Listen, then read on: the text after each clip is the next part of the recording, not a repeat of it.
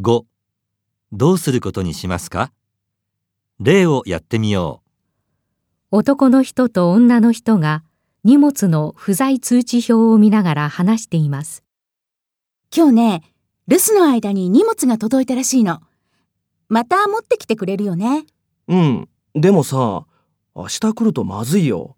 午後から二人とも出かけちゃうだろ？帰りは何時になるかわからないし。そうよね。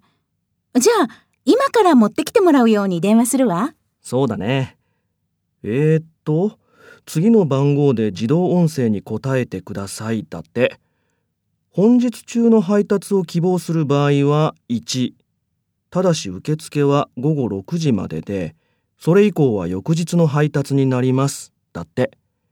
明日の午前中は2番。3番は明日の午後。4番は夜6時以降だって。あー、もう6時過ぎてる。今日持ってきてもらうのは無理ね。じゃあ、仕方ない。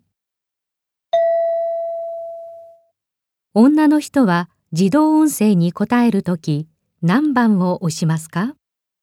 う。1、?1 番、2、2番、3、3番、4。4番。